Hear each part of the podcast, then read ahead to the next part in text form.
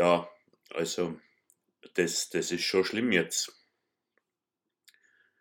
Ich, ich bin ja vom Naturell her da eher äh, kein so ängstlicher Mensch, aber ich, ich habe mich dann auch gestern dabei ertappt, wie ich die Kartusche von meinem Wasserfilter gewechselt habe.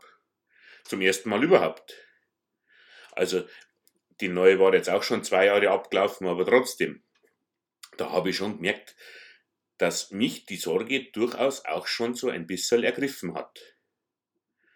Gut, vielleicht hat es auch damit zu tun, dass ich mir erst gedacht habe, ja mei, bei dem Virus, da trifft es halt die alten Leute und, und kurz drauf dann, äh, hoppala, die meinen ja dich. Das ist jetzt nicht so schön. Aber ich lasse mich trotzdem natürlich nicht unterkriegen, eh nicht.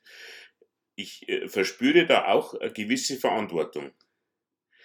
Ich habe mir ja schon oft gedacht, Mensch, mit deinen Erfahrungen, mit dem Wissen, da könnten die Leute aber ganz schön profitieren davon, wenn sie das auch wissen täten. Da solltest unbedingt einmal einen, einen Ratgeber schreiben zu, zu irgendwas. Oder mehrere. Äh, ganz bestimmt hätte ich schon mehrere Ratgeber schreiben können, aber mei, Sie wissen ja, wie es ist, man, man hat die Zeit ja nicht. Aber äh, das mit der Zeit ist jetzt gar nicht mehr so das Problem, gell? Also da lege ich halt jetzt gleich los und zwar mit einem Podcast, weil das schneller geht. Und außerdem hat meine Cousine, die Kerstin, die hat gesagt, dass ich eine sehr schöne Stimme habe. Deswegen nämlich. Also, folgendes. Bei dieser Krise, da glaube ich, dass da jetzt Menschen wie ich gefordert sind, weil ich sage Ihnen das jetzt in aller Bescheidenheit, ich habe halt Fähigkeiten, die jetzt Gold wert sind. Weil wer schafft es jetzt am besten durch die Krise? Ich sage Ihnen das. Das sind nämlich nicht, meine verehrten Damen und Herren, die Klassenbesten, die Erfolgreichen und die Effizienten. Die nicht. Die waren früher vorn, aber jetzt nimmer. Ganz arme Schweine sind das jetzt, wenn man mal ehrlich ist. Weil die Effizienten, die waren genau einen Tag daheim. Da haben sie einen Plan dann für die Woche gemacht, eine Tabelle, ein PowerPoint oder irgend sowas. Und da stehen dann so Dinge drauf wie Anziehen und Essen und Gymnastik und E-Mails beantworten und Duschen. Und das schaut dann auf dem Bildschirm vielleicht nur ein bisschen äh, ordentlich aus, aber so viel Zoll kann der Bildschirm gar nicht haben, dass die Woche am Ende nicht doch dafür viel zu breit wird. Die Effizienten, die haben am ersten Tag schon die, Konser die Konserven nach Haltbarkeit sortiert, am zweiten haben sie die Wohnung geputzt und am dritten machen sie dann eine Liste mit Dingen, die sie an ihren Partner auszusetzen haben. Und glauben Sie mir das, das sind gründliche Menschen. Das wird keine kurze Liste. Und da können Sie dann drüber nachdenken. Weil das ist ja klar, wir sind ja jetzt erst einmal am Anfang von der ganzen Geschichte. Da kann man jedes Weinglas dreimal polieren, da bleibt am Schluss immer noch ein ganzer Haufen Apokalypse übrig. Eins sage ich Ihnen, nicht die Alpha-Tiere werden das hier gut rumbringen und nicht einmal die Beta-Tiere. Äh, vielleicht die Gamma-Tiere oder noch weiter hinten, aber so gut Griechisch kann ich nicht. Jetzt in dieser Stunde der Not und diese Stunde, die hat mehr als bloß 60 Minuten. Da kommt es darauf an, dass man immer schön ein bisschen was zu tun hat, aber dass dann morgen auch noch was übrig ist. Weil was die Arbeit angeht, da sind diese Effizienten ja die reinsten Durchlauferhitzer. Denen kannst du ja nichts geben, weil schwupps, schon ist es erledigt. So kommen wir doch nicht weiter.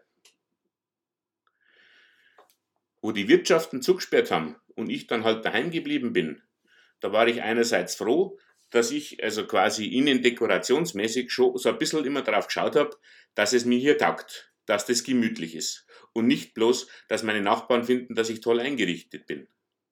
Also irgendwie, als hätte ich schon fast geahnt, dass sowas mal kommt. Direkt mystisch. Aber man kann jetzt auch nicht den ganzen Tag Netflix anschauen, da braucht man dann schon mal immer wieder ein bisschen so eine Aufgabe.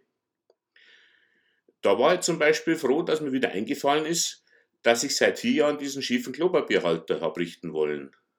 Und habe ihn gerichtet, aber freilich habe ich ihn gerichtet. Aber nicht gleich. Zuerst einmal habe ich so ein bisschen Werkzeug ins Klo geräumt, so Vorbereitungen quasi. Vorgestern habe ich es neu verspachtelt, gestern habe ich ihn montiert. Gut schaut er aus. Drei Tage Beschäftigung, immer das gute Gefühl, dass man was tut und lauter kleine Erfolgserlebnisse zwischendrin. So funktioniert das.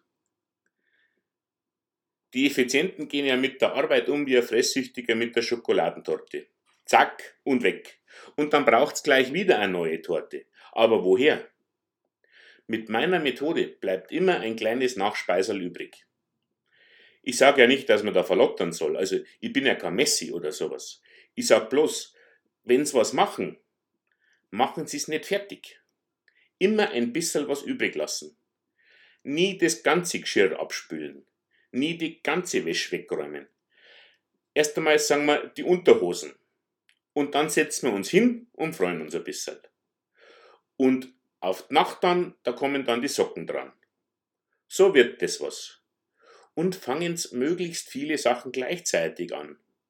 Weil, wenn dann doch einmal versehentlich was fertig wird, dann ist noch genug übrig.